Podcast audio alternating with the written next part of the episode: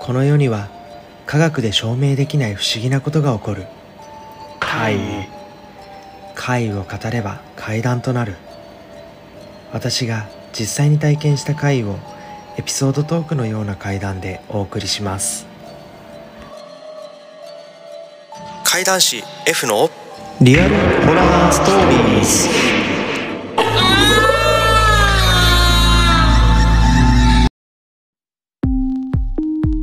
実体験怪談師の F と申しますいつもご視聴ありがとうございます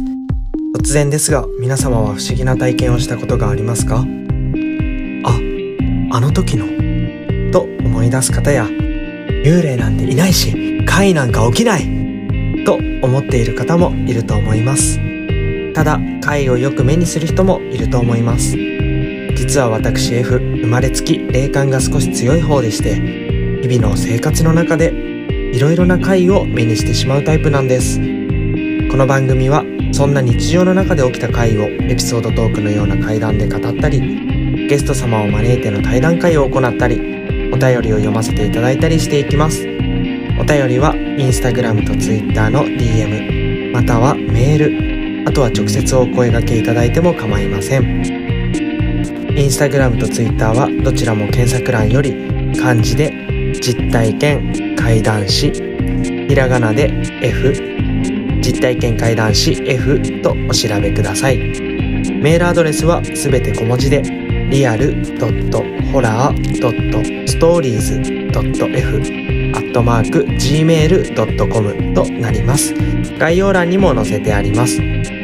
番組の感想やこんな怪談ありますかなどのリクエストそれに皆様が体験した怖い話など何でも受け付けておりますお便り紹介コーナーで読ませていただきますのでどしどしお送りください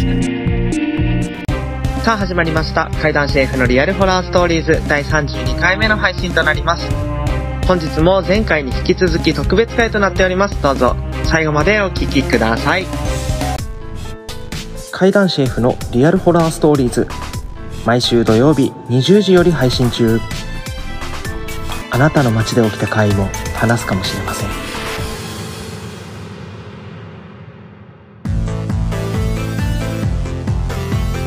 それでは早速ゲスト様をお呼びいたしましょう本日のゲストは埼玉怪談ベースのメンバーの千六本さんですどうぞ本日はよろしくお願いいたしますよろしくお願いします。はお願いいたします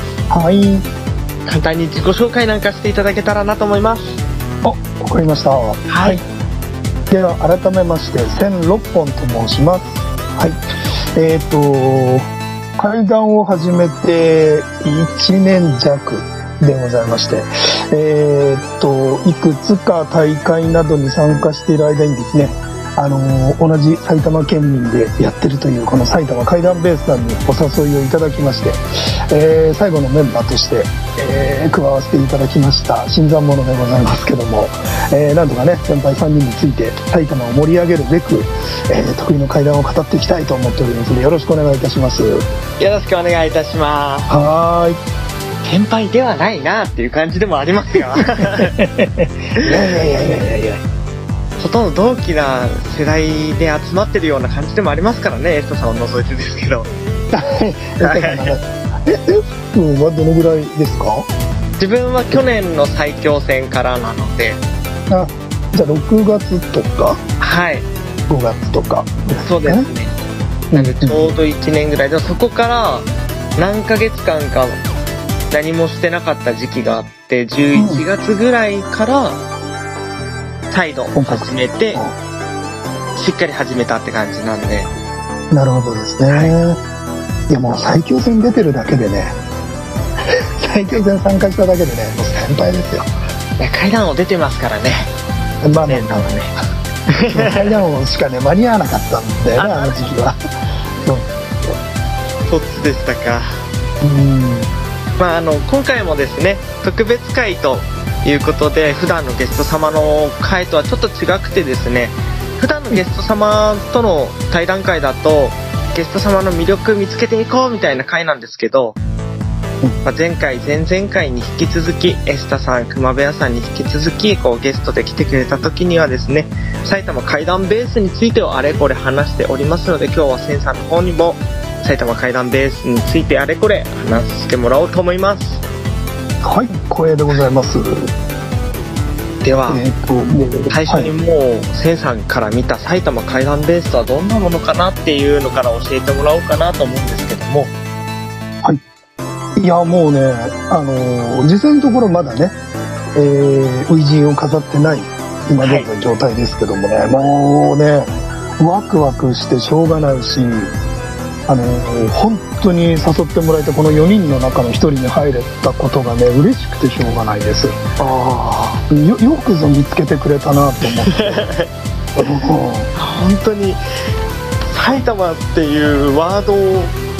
拾えたことによってお声がけさせてもらったんですけど、嬉しかったでもともと F 君一番最初は誰だったんですか F 君と初めから3人で熊部屋さんなんですねはいでなるほどそこで、まあ、エスタさんもっていうのを知ってたんですぐにエスタさんの方にも声をかけてうんうん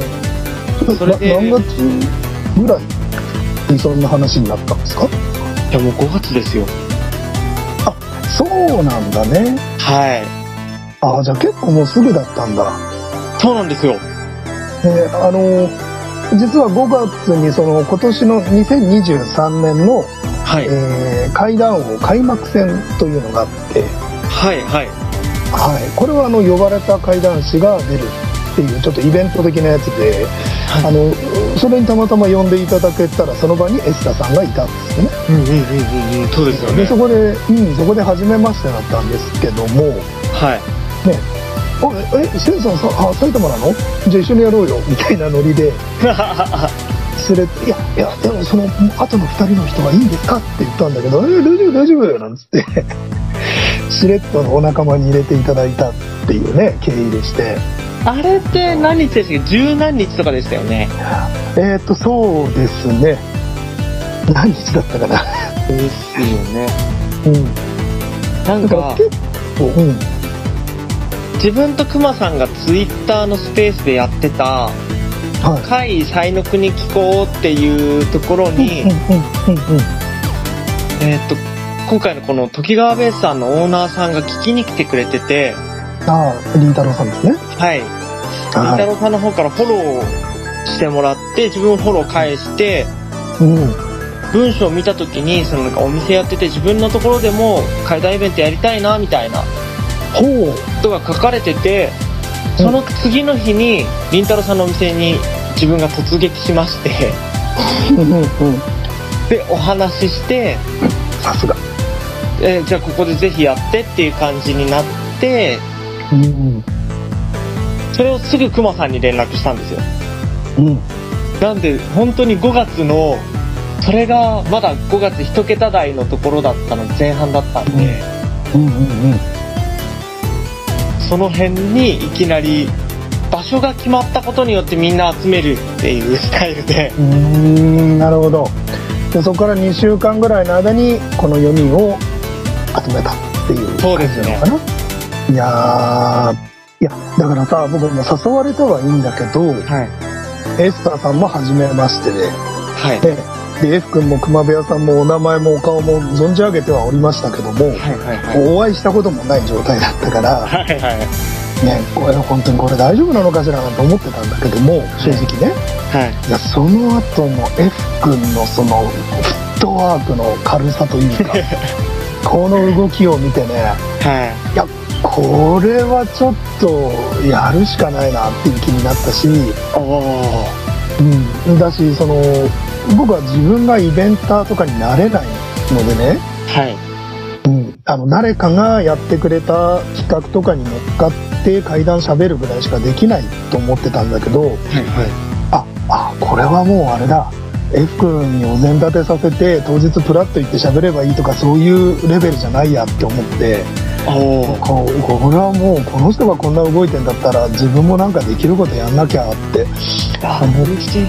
だからずで真剣に考えれば考えるほどリアルになるからはいと当日までの本番が本当にリアルにこう映像になって自分の中でイメージできたから、はうん、こここれがだからうん快適に大成功するかしないかはまた別として。いうんうんうん、僕はこの埼玉階段ベースというものでこれやっていけるっていう手応えはすごい感じたんですよおー、嬉しいですね。むしろ今ちょっと心配 してるえ F 君だって1日のイベントもあるでしょ1日のイベントもあります。ねはい。それなのにさあ結構ほぼほぼ毎日のように連絡してくるじゃないですかあ、そうなんですね。舞台裏を言ってしまうとねはい。言ってしまうとそうだからなかなかじまだ実現しない実現しないって思われてるかもしれないけどはこ告知ばっかりで実は裏ではめちゃめちゃ動いてるから、うん、まだやってもいないのにめちゃめちゃ充実してて、い。確かに。うん、埼玉階段ベースに入って初めてはい。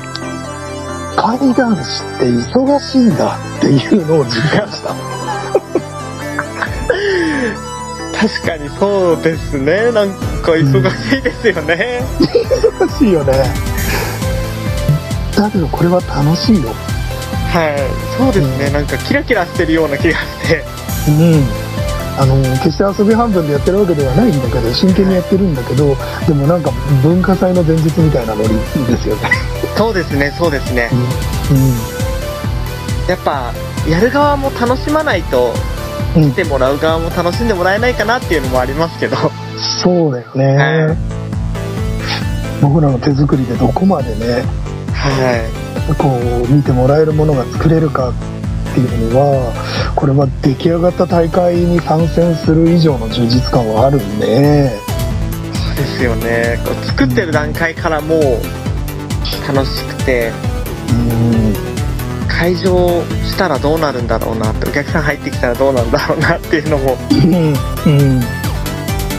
うんまあ、まず一発目がちょうどこの配信がされるのが土曜日なんで17日ですかね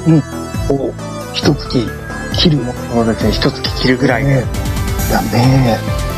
ええワクワクするまだ一月あるかっていう感じでも思うかもしれないですがうんその間にはその一月の間には多分2本目3本目とかそうですね決まってるのかななんていうのもあるんでああね同時進行で結構ねそ動ういですねたりしてうん結構ねやってることがサラリーマンだもん 場所を取るとかフライヤーを作るとかい宣伝をするとか、でだったらこうした方がいいんじゃないこの方がねリスクマネジメントはこうがいいんじゃないとかコストはこっちの方が抑えられるんじゃないとかってはい話し合ってる内容がサラリーマン確かに 本当に会社員と変わらないようなはうん、ねちょっとね夢のないことを言うかもしれないけど、いうん、すごいねお仕事チックにやってるところはあるでも楽しいんだけどね、はいはい確かにお仕事チックではありますよねうんうんもうお仕事になっちゃえばいいんですけどねいやでもね僕思うんだよねこれがね仕事になった途端にね面白くなくなるんじゃないかなああなるほどうんいう気がねすごくしてるの今確かにそうやっぱ思うのよ今のね自分の仕事なんかやめてこういうね、は階段の方一本では作っていけたらどんなに素敵だろうって思う部分もあるんだけどはいはいその反面これを仕事って捉えた瞬間に自分自身が楽しくなくなるんじゃないかなって思ってうんそっか確かにそうですよねうんだって何の得もないけどなんでやってんのっていうところにはい一生懸命時間かけてやってるのが楽しいんであってはいはいはいうんこれ本気で集客だとかはい収益だとかっていうことを加味しながらやってったらはいちょっと違うのかなっていう気もする確かにそうなってくると今度変にこけるとかができないしそうそうそうそうまた違った重圧みたいなのもありますよねきっとうんなんか守りに入っちゃってね、はいいやいや本当夢よ株式会社埼玉階段ベースみたいな さ F 君からお給金もらってえ 俺っとも弁って言ってみますよそうなるとまたどうなのかっていうところはありますあね。あねやっぱりねうんこ今後これのは伸び方によってうん収益があまりにも出ちゃったりするんだったら法人化しないといけないのかなとかっていうところもおあーるけど今のところはユニットみたいな感じで楽しくワイワイとそうですねはうんいそれなん今かのうんあうんんまりゴリゴリにお金取ってイベントやるっていうのもせずに最初やっていこうと思ってましてそうだね。いやまあおお金がないのでもうできませんになっては本末転倒だからすねうん、やっぱ必要経費ぐらいでただ儲けが出る必要はないかなっていう、はいうん、ところではあるよね。今のところちょっと欲を言うなら今回の分の、えー、と必要経費トントンプラス次回に持ち越せる分ぐらいちょっうん、とうん余剰分出せたらいいかなとは思ってるんですけど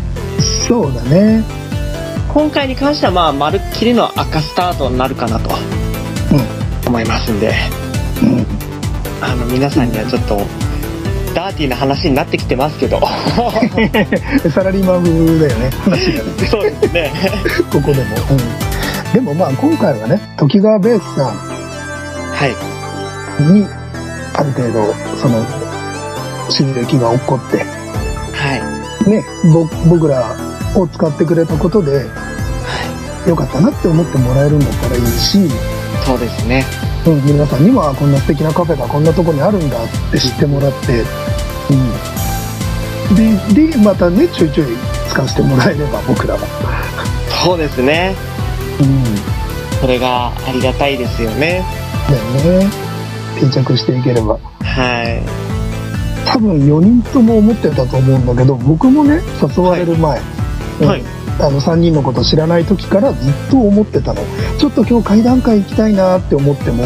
はいプラッと行けるとこでやってねっていうのがちそうなんですよねょちょっとさサンダル引っ掛けて行けるようなところで会談会やってねっていうのが、うん、とてもこう熟知たるものがあって、は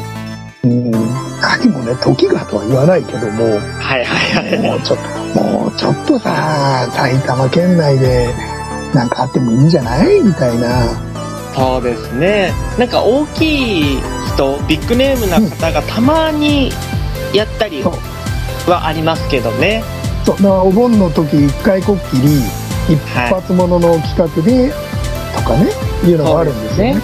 う んはもさ、それだってやっぱりさ、大宮様だったしさ、いはが 多いんだよいざわついてるはいねえ、もうもうもうもう。ねえ、じゃないですか。そうですねうんなんかもうちょっとね、ほんとこっちの方は不毛の地だなと思った。んこんなに心霊スポットがいっぱいあるのに。うんうんうんうんいやだってこの間ね、かなたさんがやられたじゃないですか。はいみんなでね、行ってきたけども、はいいや、雰囲気は100点満点だと思いますよ。そうですね場所はまあ置いといて見て。アクセスは置いといて雰囲気は最高です、最高ですよね。はい特に僕らは日中のイベントだけど、はいかなたさんは夕方から夜にかけてだったから、はいで本格的に動き出したのが6時とかだったでしそうょ、ですねうん、だんだんさ、こう、日が陰ってきてね、はこう山の山頂の方にだけにオレンジ色のこう夕日がパーッと当たってるような情景を見たらもうねホラー映画の主人公になったような気分でしたよ、い確かにうん、カラスが巣に帰ってってさは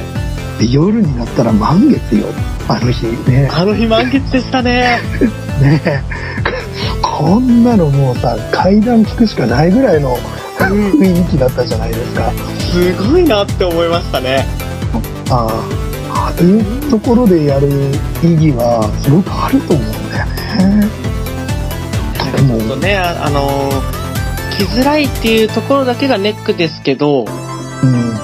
多分一回来てしまえばん、そうね。はいかんだで、その2回目、3回目も足運べ、運んでもいいんじゃないかなって思える場所だと思うんですよね。ですよね。は僕のさ、知り合いのもう70過ぎの女性がね、い。はい。行きたいって言ってて、あら、うん。それでね、この人ね、普段ね、山とか登る人なんですよ。はいはい。駅からね、歩いたら1時間ぐらいかかりますよって言ったら、お1時間ぐらいなら歩こうかなって言って て、ええマジかこのばあさんと思ったんですけど、ー、すごい。ね歩きたくないよとか歩けないよっていう方でも、え、うん、乗り合いタクシーっていうなんかバス、バンみたいなやつで、そう。分ぐらいではこっちまで来れるんで、ただね、これ知ってるあの乗り合いバスね、はい。前日までの予約が必要なんですよ。 あ、そうなんですか。そうなの。フラットじゃないんですね。フラットじゃないの。空いてるって入れるやつじゃないんですよ。なるほど。そう。まあ幸いね、駐車場はあるので、ね、はい。皆さん、ちょっと相乗りで来ていただくとね、いいのかなと思いますけどね。そうですね。うん。最悪こう、妙角駅まで来てもらえれば、ピストンしますはい。ピストン送迎しますうピストンまで行かないかもしれないですけど、ん。えっ、と、始まる前の電車が来た時間帯から、うんうんうんだったらこう、1回の送迎だけで、うん。うん。なるほどね。はい。何往復もさすがに準備とかもあるかもしれないん で、そうだよね。かもしれないんで、うん。何名かだったら、自分とエッチさんで連れてくるっていうことは可能かなとは思うんで、うん。終わってから駅に届けるのは別にピストンしてもいいですけどね、終わった後のはいはい。はいはいは始まる前だとちょっとバタバタもあるかもしれない んで、い。そう一回だだ よけね。になっちゃいますけど。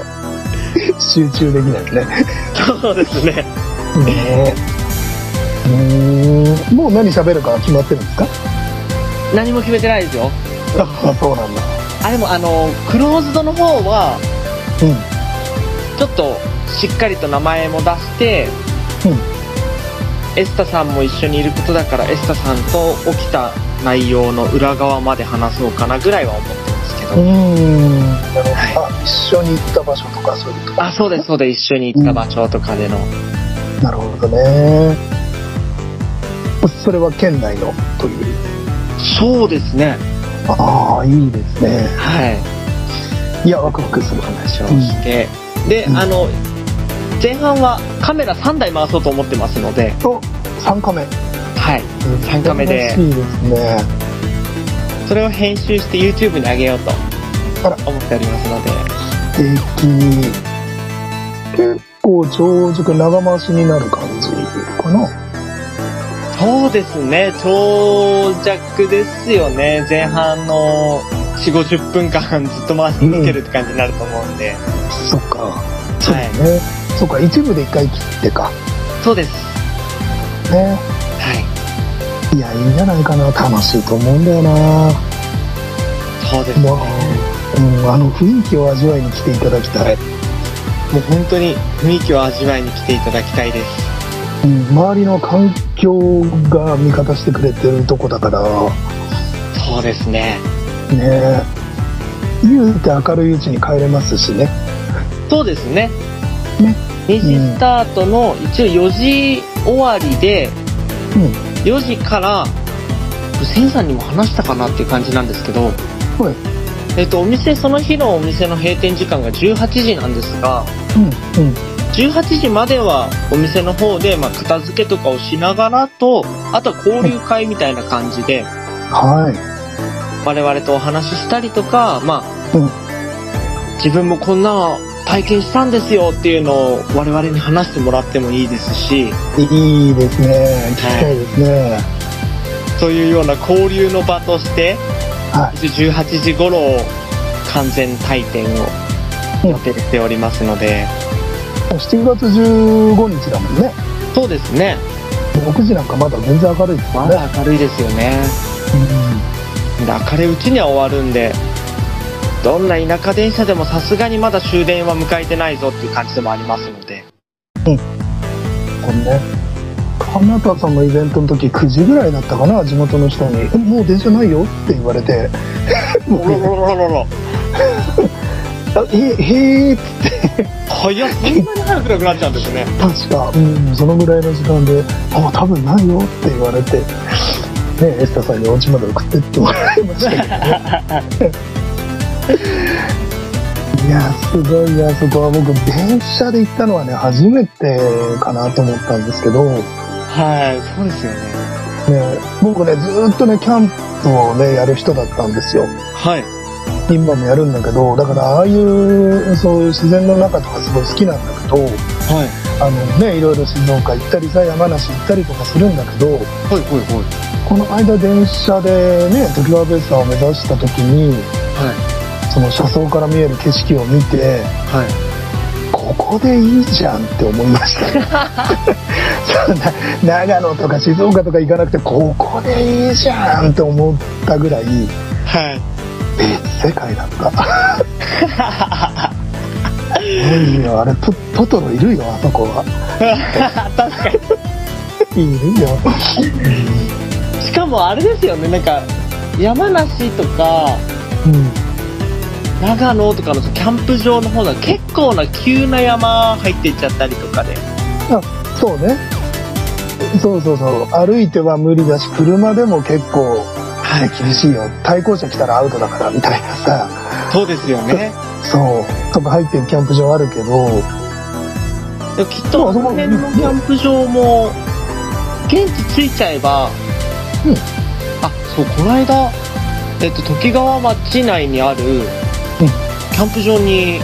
うん行ってきたんですよビラ張らせてくださいというはい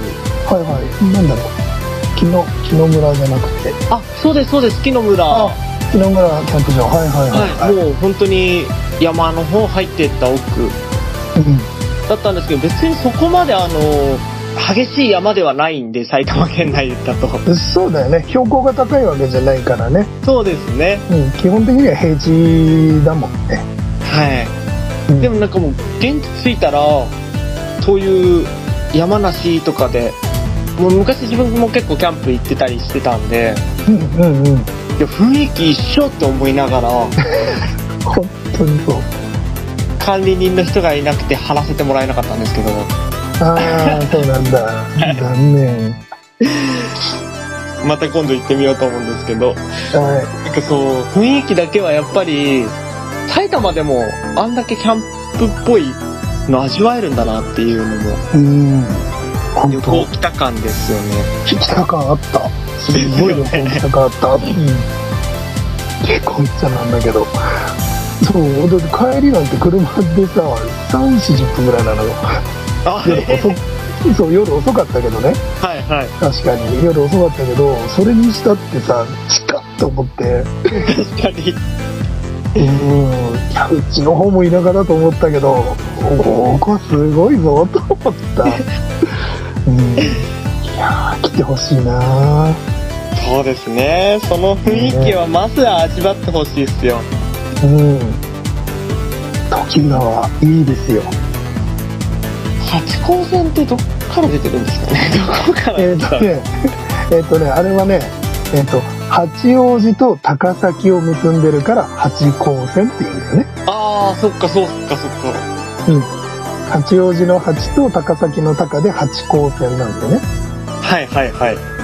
で、昔はそれ一本で行けたんだけど、はい。あの、今は同じ路線で川越線になっちゃって、おー。乗ってると川越の方行っちゃうのよ。ああ、そうなんですか。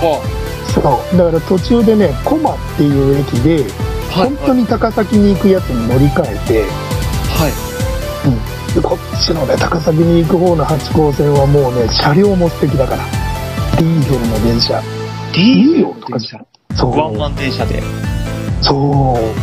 うでもちろんボックスシートよおえ駅弁食べたくなっちゃうよう なそうでまた一駅間が 長い長いあ妙国なんて何個目だ大したことねえなと思ってたんだけど長いなるほど。当に旅行気も分。う時川町内に1個しか駅なくて、それが妙国ですからね。そうなんだね。そうなんだ。すごいなあっていうようなところが、ねえ、だって都心から来たってね、2時間はかかるかな。乗り換えとかね、電車この本数が少ないからあれだけど、はいはいはい。うん、池袋からまあ2時間かからないかな。おぐらいのところであの世界観を味わえるわけだから。フラッと日帰り旅行ぐらいの感じで行けますそうそう思う。うん。そう思うよ。で意外と車だと高速使っちゃえばそうですね。練馬の相当いいが近くにあったりはするんでそんな近くはないですけどねうんだからも う20分ぐらいは走らせないといけないでしょうけどうん。うん。練馬インターとかからだったらそうですね。乗ってる時間は40分程度ですからね関越乗ってる時間そうだね。そうだね。で、今高速もすごい繋がったからさ、はいはいはいうん、外観もあって、圏央道もあって、そうですねうん。どっからでも来れますよ。車だったら。ねそうですね住んでる場所にもよると思いますけど1時間ちょっとで行けちゃうんじゃないのかなっていうえ。と思いますよ。うん。ね感じでもあるんでお車で来てくれたら嬉しいなとは思いますねですね。はただね、今後の活動はね、もっとあのアクセスのいいところでやることも念頭に入れてね、いそうですねとはいえね、はい、一応あの前回とかも言ったと思うんで、うん使っちゃいますけどは時計川ベースさんではレギュラーイベント化していくような感じにい。いなっておりますんいでね。いいね。どのぐらいのペースで えっとかなたさんと表裏っていう感じで光栄です。 7月終わ8りです月ねえっと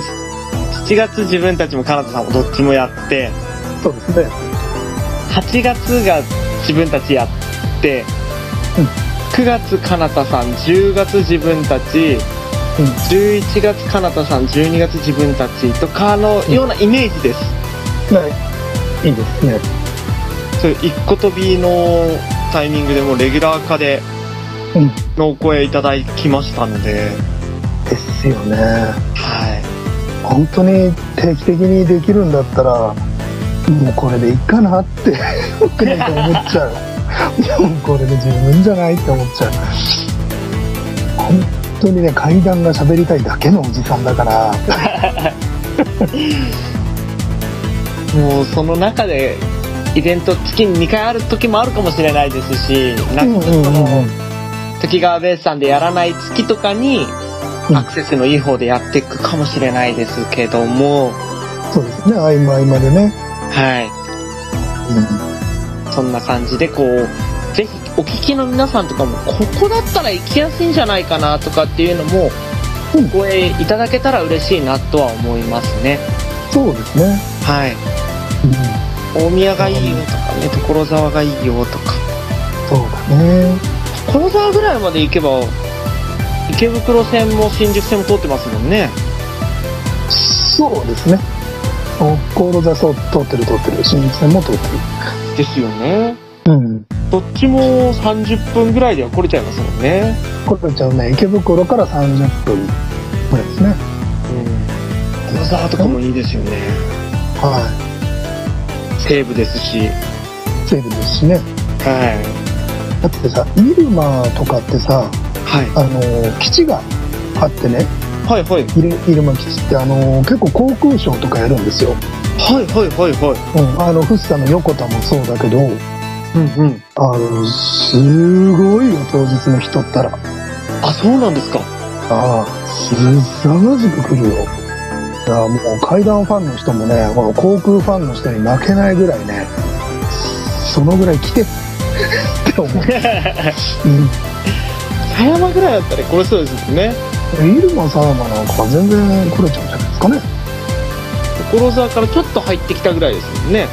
そうですね。うん。で意外とね、距離より、距離よりも、はい。この馴染みがあるかどうかっていうのがあって、はいはい。自分の実家が近いとか、あ学生の頃通ってたとか、あ。はいはいはい。知ってるとこだと、意外と距離があっても、そんなに抵抗がなかったりするんですよ。確かに。うん、だからねうーん所沢狭山あたりだったら高校とか、ね、大学とかあればあ昔行ってたな所沢みたいな人は全然抵抗なく来れちゃうと思うんですね、うん、逆に自分の方が抵抗あるぐらいなんで。そうだよねはい。なんか大宮方面とかやっぱ行ってたんで、あんまり抵抗なく、時間かかるんですけどね、あんまり抵抗なく行けるのに、そうだよね所沢、なんならその、高速とかを使って、うん所沢行く方が絶対に近いのに、うんなんか抵抗があるんですよ。わかるわかるわかるよそれはうん そうなんですよね。でも所沢でもやってみたいです。だね狭山、入間あたりでも全然いいんで。ねいいとこがあればねはい。その辺の情報が今後出てくるかもしれないよっていうのを期待していただけたらかなと思いますね。そうだねあと僕らの拠点だとどこ縦に考えていくと熊谷とか川越とか川越とかですかね。ねえ川越なんかもいいよね、そうですね。うん、街全体がね小江戸ですから、はい。うん、川越だったら、もうあの、行きやすいんですよね、やっぱり。うん、とかもう昼間っから来て観光してさ、はいはい。ね、帰りにふらっと階段聞いてさは晩ご飯食べて帰るとか最高じゃないですかい。いいですね。めちゃめちゃ充実した休日になると思います普通のなんか小旅行ぐらいな感じでふらっと来て遊んで、この間、うん多分クマさんの時にも話してたかどうかって感じなんですけどうんその熊部屋さんとかと一緒に川越に行ったんですけど埼玉県民なのにもかかわらず観光気分を味わえたっていう感じだったので、そうだよねはいなんなら高校生の時とかはもう川越毎日いたんじゃないかなぐらいなのに なのになぜか観光気分も味わえたんでそうだよねやっぱりそういうふらっと遊んで階段聞いてご飯食べて帰るみたいなめちゃめちゃいいかもしれないですねうん昔ね川越にねイルハトーボっていう喫茶店があったんですよほいほいここのコーヒーがうまかったんだよねへえすっごいうまくてびっくりするぐらいうまくてで随分経ってからもう一回行ってみたらはあのね店主そのまんまで全然別の店になってていええそうで「えあの喫茶店やめちゃったんですか?」って言ったら「いやあの女房の趣味でコーヒー出してたんだけどあの金額で出せるレベルのコーヒーじゃなかったんだよね」って旦那さんが笑ってて「だよね」って思ったコーヒーってやっぱ意外とね張りますもんねそうびっくりするぐらいうまかったのにめちゃめちゃ安くておおだってさそれこそ都心部の方でいいコーヒー屋さんなんか入ったらさはコーヒーだよコーヒー1杯1500円とかだからね高っ高いでしょ 諸話代諸話代もあるんだろうけど、まあまあ確かにそうですねうんこれ軽く2食2食食えるぞこれっていう金額のねそうあるからね渋谷あと猿楽町っていうところにあった猿楽コーヒーっていうのも今移転しちゃったけどあそこブルマン1杯1500円とかだったなうわ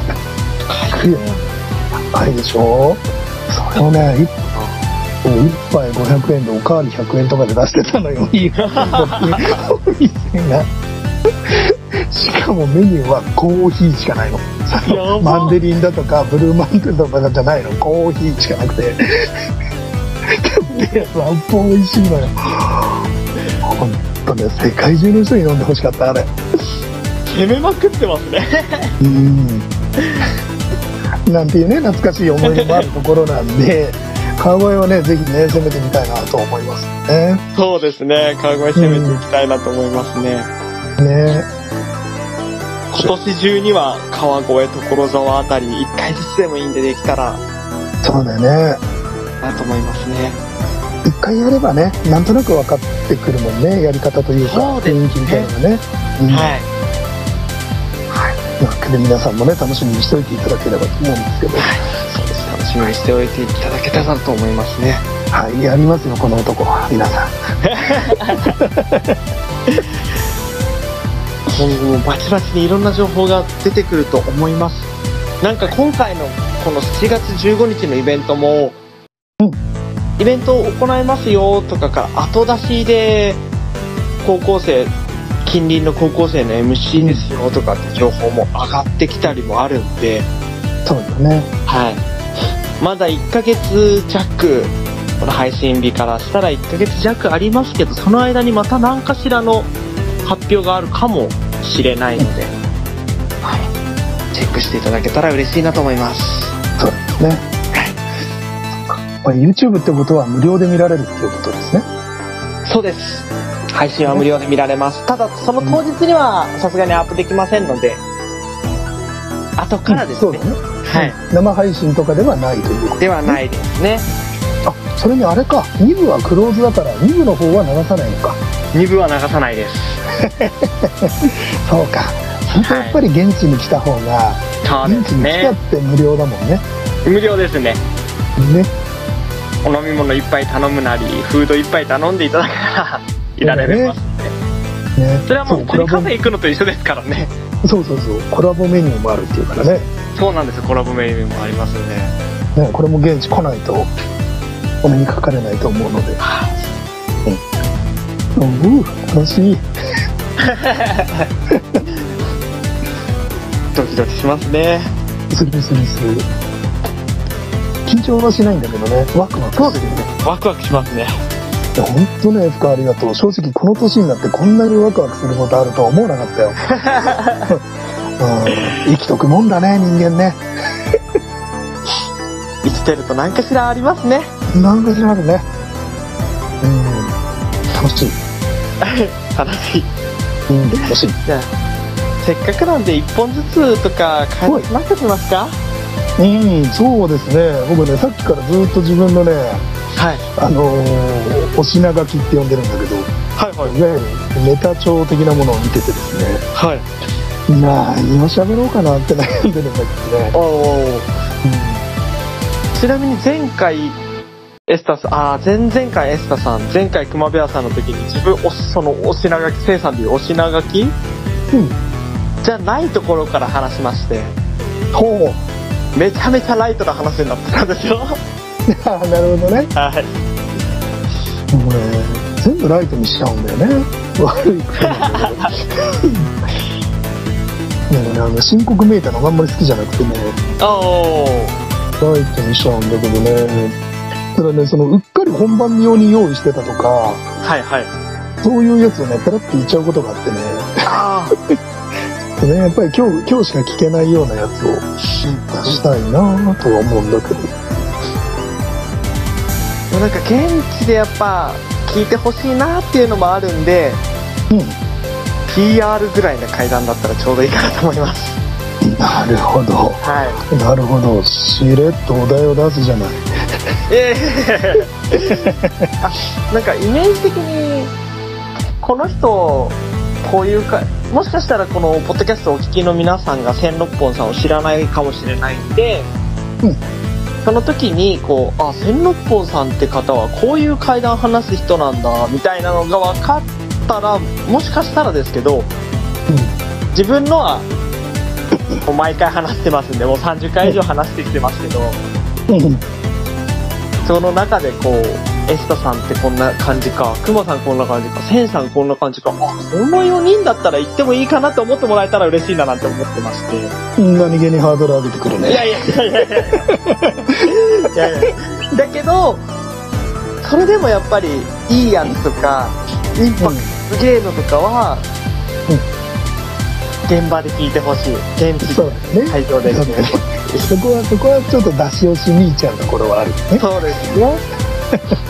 じゃあ今後もかなりの数多分イベントやっていくことになると思いますんでうんうん。その中で発表するまああの全然こすってもらっていいですけどねそんな永遠に湧き出てくるわけでもないんでないからね。はい実話怪談なんで、やっぱり。そうですよね、そうね。これね、ちょっと別のとこでも話したんだけど、はいその、あの、なんだろう、プレイヤー側としてはさ、はいあんまり、ああ、またこいつこの話してんのかって思われたくないなと思ってさ、はいはいなるべく新作を新作をっていう嫌いがあるじゃないですか。はいうん。だけどやっぱりその、自分のイメージ、はを一番こう千六本を表現する代表作みたいなものをイメージづけるとかいはいはいっていうのもあるしであの自分の喋りがそれでどんどんスキルが上がってって同じ話をすることでどんどん上手になっていくってこともあるしそうですねとあと何度も聞いてるうちに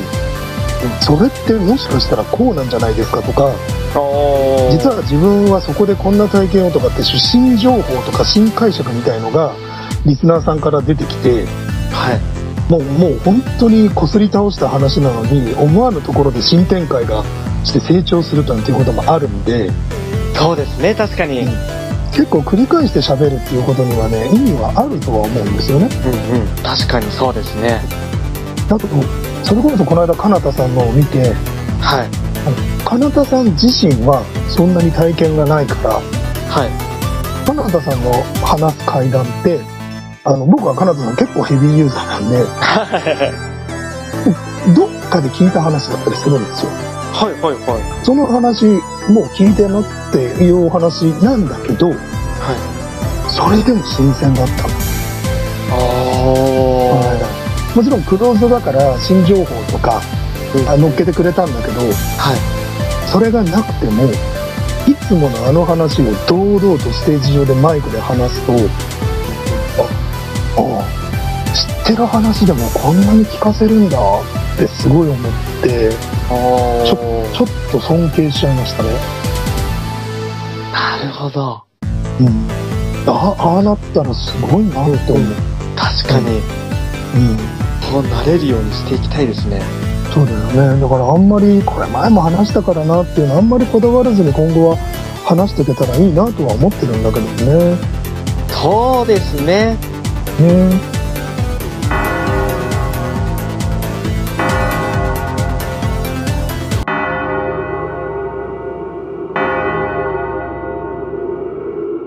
そろそろお時間のようです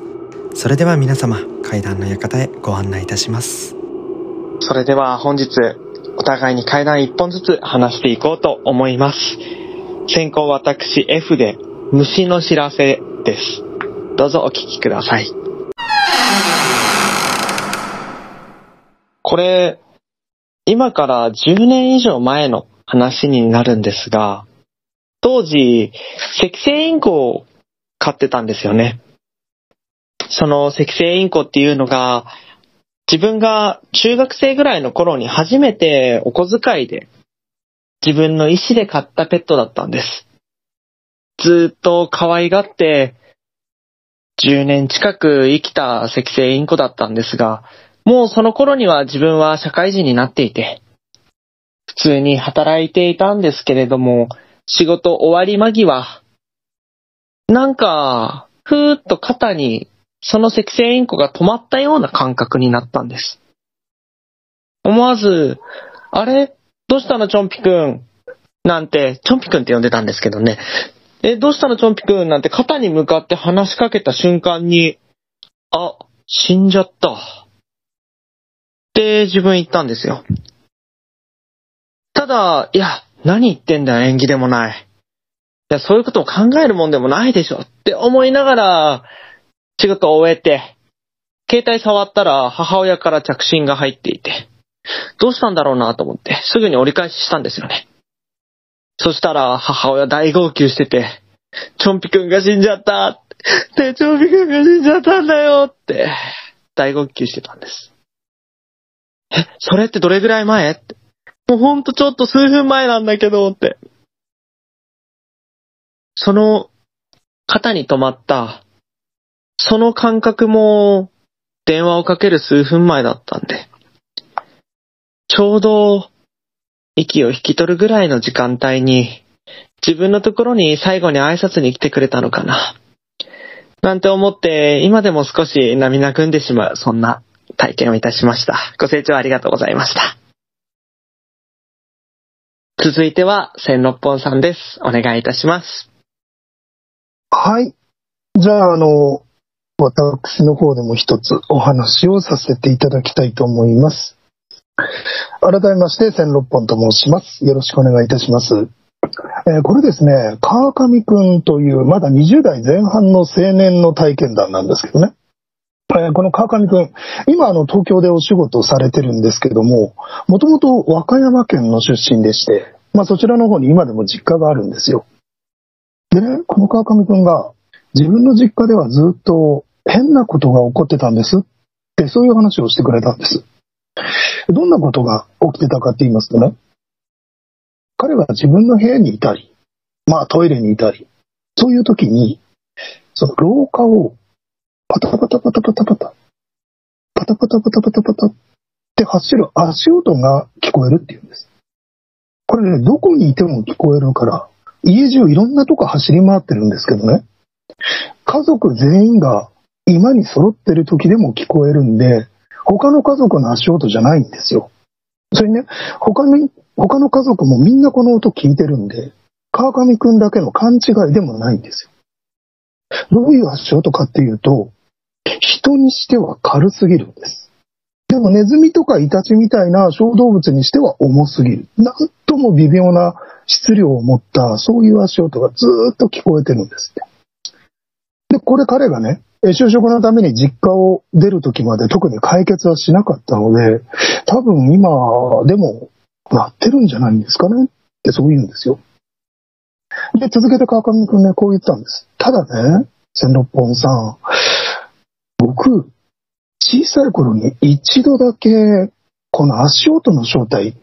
見たんじゃないかなと思ってんですよね。ってそう言い出したんですよね。で、それどういうことなのって詳しく聞いてみますとね、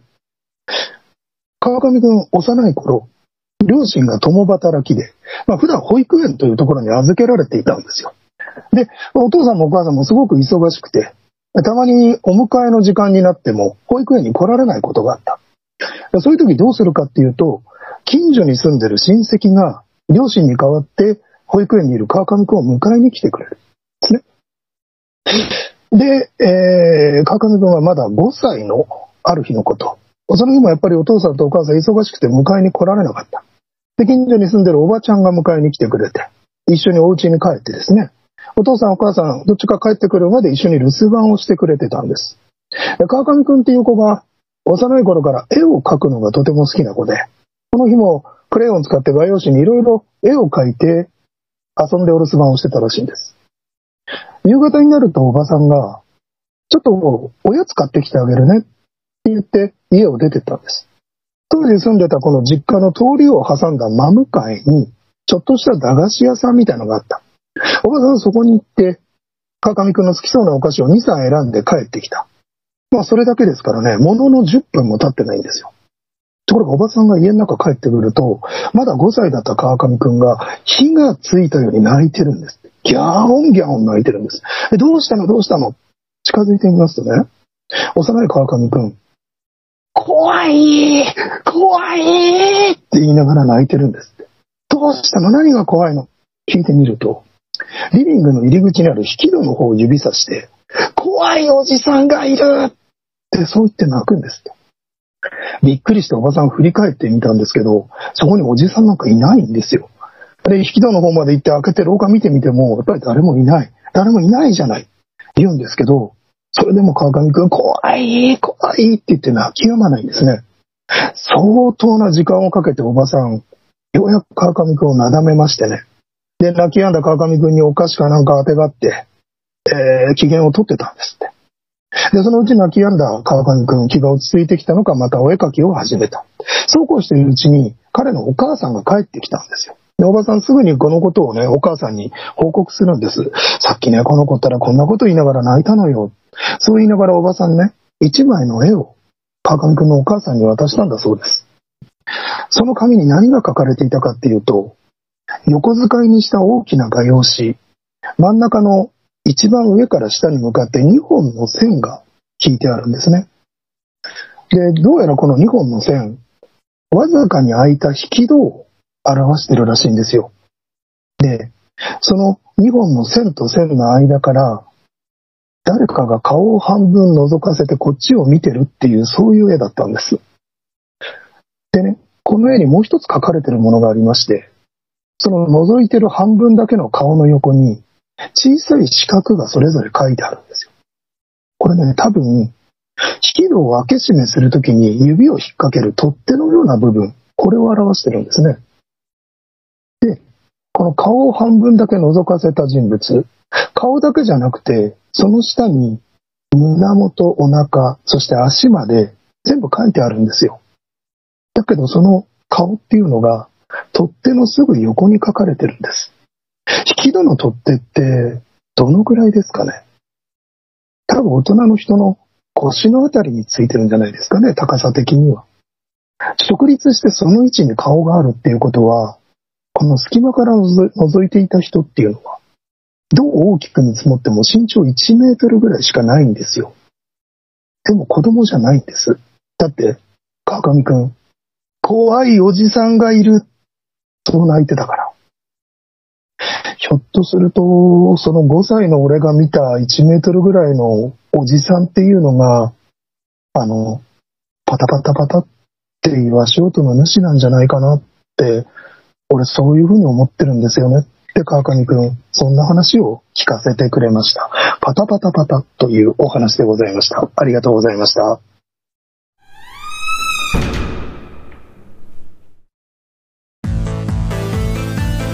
ありがとうございます。はい。知念さんらしい。いいなぁ F 君のが短くてびっくりしちゃった。これ長いかなと思ったんだいけや、全然全然。ど、大丈夫ですかはい。よあかの、っはしょったりとかして、全編を、全部を話さずに、要所要所の感じのライトにしてっていうやつですね。た。ちょっと気持ち悪いお話でしょねはい。気持ち悪いですね。中途半端な小さいおじさんって感じですね。そう。そうなのよ。手のりおじさんじゃないのよ。だから余計気持ち悪くて。本来だったら、ここは、あの、考察などを行っていくパートなんですけれども、うん今回はまあ特別会ということもあって、考察とかは、各々で考えていただいて、千さんの方から埼玉階段ベースの告知とかをですね、していただこうかなと思います。はい、ありがとうございます。では、あの、そうですね。我々4人のユニット、埼玉階段ベース、えー記念すべき初のイベントが、いよいよ来月に迫ってまいりました。えー日時は、あー2023年7月の15日、土曜日でございます。はい。えー場所は埼玉県比企郡時川町というところにあります、時川ベースという非常におしゃれなカフェですね。はいえー開演時間が午後の2時から。はい一応一部二部制になっておりますが、えー一部だけ、二部だけ、あるいは一部二部通して見ていただいても全然構いません。えー予約の必要もありません。ただ来ていただいた方は必ずワンオーダー、お店の方で何かしら商品をね、頼んでいただければ、まあ僕たちの会談、たっぷり聞いていただけるかなというところでございます。はい、あの前半でも、えーあのお話ししましたけども明るいうちに始まり明るいうちに終わるという、えー非常に珍しい会談会かもしれませんが、えーそれだけねあのお客さんと我々語り手が距離の近いアットホームなあー雰囲気のいい会談会をね作ってみたいと思っておりますので、えー F, F 君をね筆頭に、えー我々も一生懸命ついていって頑張りたいと思いますのでお時間のある方ぜひお越しいただければと思いますよろしくお願いしますよろしくお願いいたします。もう完璧ですね。いいんですかこんな感じすごいでちょっとアドリブで喋ってみました けどすごい。もしかしたら、一番いいかもしれないです、メンバーの中で。おっとあありがとうございます今度からセンさんにお願いしようかな。あれあれ告知者の、あの、うまいな。いやいやいやいやサラリーマン なんであそうえね言い戻しはなかったな、はい、大あ、あれか。MC に。そうですね本当は僕ら怪談師一人一人とあと MC の方ね紹介したいんですけどなんとね今回ねは大福君の尽力のおかげで、えー地元小川高校の、はいはいここはちょっとあのちょこみんな進めさせていただきましょうで、えーグローカルメディア研究部、はいこちらの生徒さんが、まあ、MC この会の進行としてですねあのマイクを持って立っていただけるということで、はい、これがね僕たちの目指したこの埼玉県の地域密着型会談会っていうやつでねそうですね。はい、こういうところを取っかかりに根付いていきたいというふうに思ってますのでこれはあれですよねきっと行った先々でその地元の人たちに何かしら手伝っていただくみたいなねそうですね。えーね一緒に作る埼玉の会談会みたいなものが築けていったらいいなというあの一番最初の成功例ですよね。はい、そうなっております。こうやっぱ埼玉で最初の方にもせんさんからもありましたけど、埼玉で会談会が行われてなくてフラッと行けないんだよなっていうところを変えていきたいっていうのもありますんでやっぱり地元の方と、多分、うんこんだけ会談会がないと会談っていうもの自体が何ぞやって思われてもおかしくないようなうん、県なのかなって思うんで。そうですねはい、地元の方とかにもアプローチをかけて、うんあなんか知り合いが手伝うみたいだからフラッと行ってみようかなっていうところからあ階段ってこういうものなんだっていうところも発掘していきたいなと思っております、うんうん、そうですよねあの、ちょっと真面目な話をすれば僕は会談は文化だと思ってるんで、はいはいうん、やっぱり、まあ、日本人に限らずだろうけどやっぱりこう人間のこう中で階段があの担ってきた役割っていうのはあると思うんですよそうですねそれぞれなうん、うん、それはもう教育の一環として もあるんだよそれそれこそ悪いことしたら鬼が迎え来るんだぞみたいなそうですよねそうねあるけどもそうやって語り継がれてきたものの中にあの僕はその土地土地独特の情緒みたいなものがあるというふうにそう感じているので、はいはいはい、あそのただただこのスリルを味わうみたいななんかおどろおどろしくて、えー気分の悪くなるようなあホラーではなく、うん、一つの長く培ってきたこの一つの文化みたいなね語り文化みたいなものとして受け止めてもらいたいなというだから、うん、変に絶やしちゃいかんのだろうこれはって僕は思ってるんですよ。そうですねだからそういう意味では階段好き嫌いかかわらずいろんな方に聞いていただきたいなって思ってるんですね。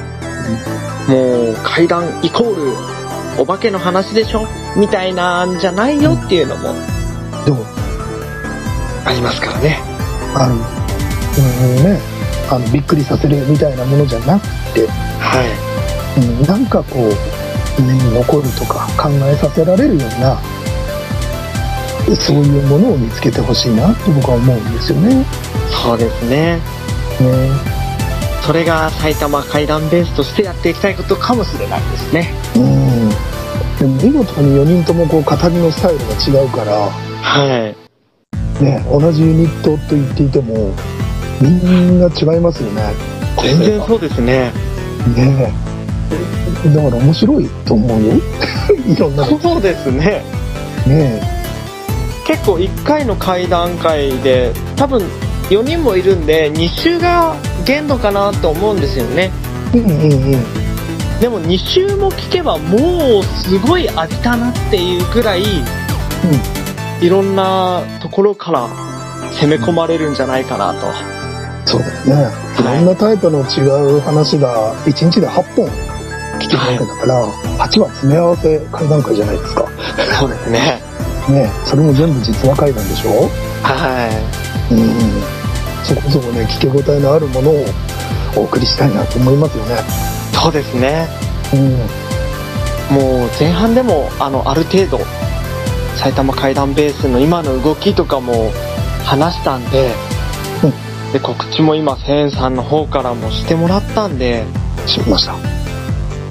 多分埼玉階段ベースどんなものなのかももう今週でポッドキャストの方も3週目に入ってきてますのではい。埼玉階段ベースこんななんだっていうのが多分うん分かってきてもらえてるかななんて思うんですよねリスナーさんにも。はい。ありがとうそうなってくると少しずつお聞きの皆さんも埼玉階段ベースが気になってきちゃったんじゃないのかな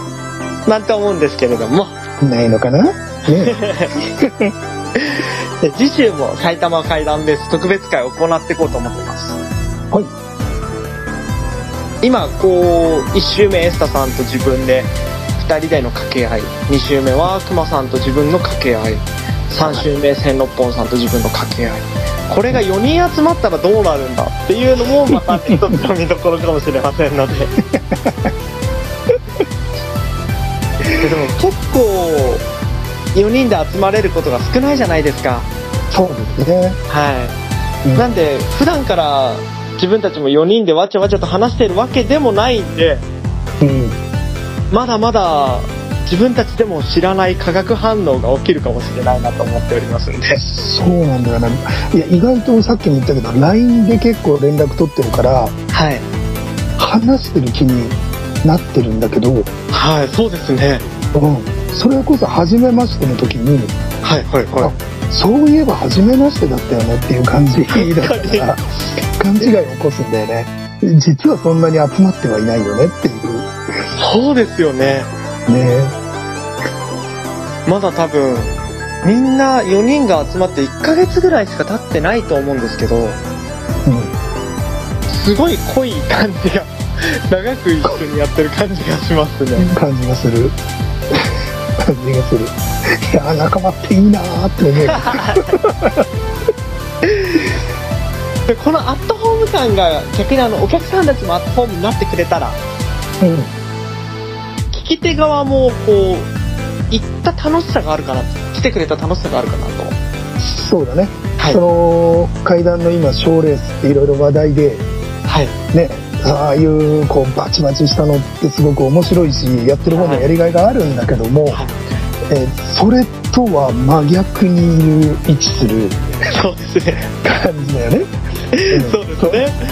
だからそういうバチバチ感とはまた違った楽しい階段感の雰囲気をぜひ知っていただきたいなと思いますね。はいぜひそんな場を自らの肌で感じていただけたらなと思いますはい。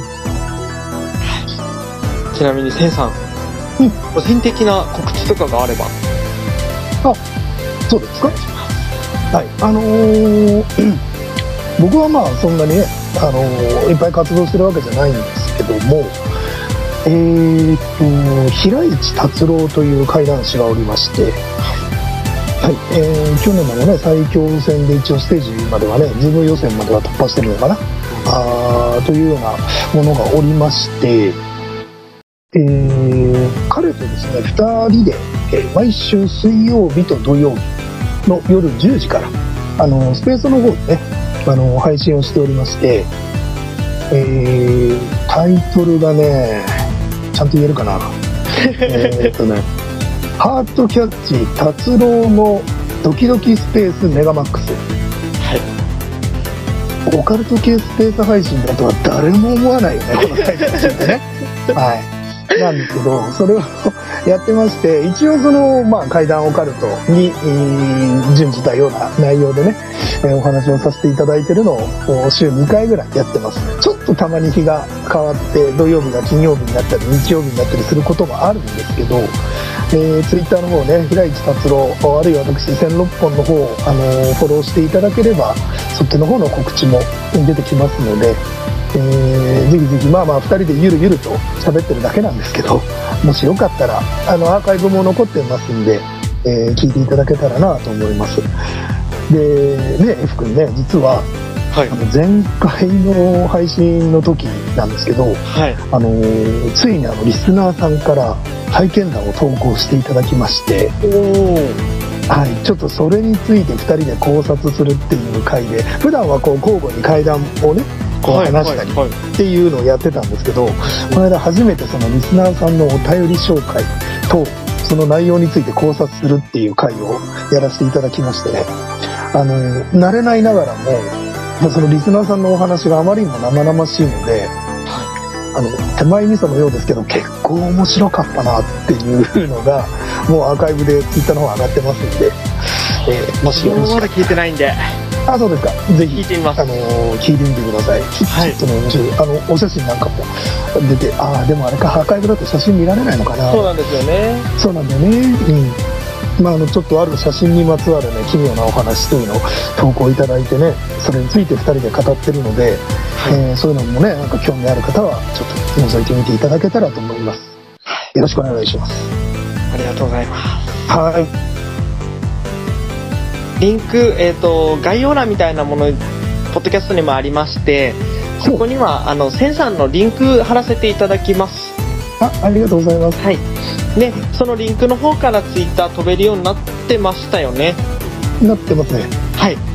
はいなってますんで、リスナーの皆様もそちらから千六本さんもチェックしてみてください。あと千六本さん常に階段欲してます。はい。ほっとしてます。なんか、こんな体験したよなとかっていうの、こんなんでもいいのかなっていう、そんなライトなことでも一度千六本さんの方に DM いただけたら、千六本さんが階段にしてくれるかもしれませんので、ありがとうございます。僕のこんな声で語ってよければ、ぜひ取材をさせてください。ぜひ、えっと、お話、お寄せください。 これ、F 君と違って僕がゼロ感の人なんで、あゼロかっていうんです。ゼロ感の、ゼロ感の方なんで、もう本当に皆さんのね、お話だけが、体験談だけがライフラインでございます。よろしく。。はい。ぜひ、お寄せください。はいじゃあ最後に、ええ埼玉階段ベースらしくあれをやっておきますかね。お、やってみますか。はい。はい。じゃあ行きます。はい。階段聞きに来てくだ。来てください。埼埼玉ありがとうございました。ありがとうございました。次回もお聞きください。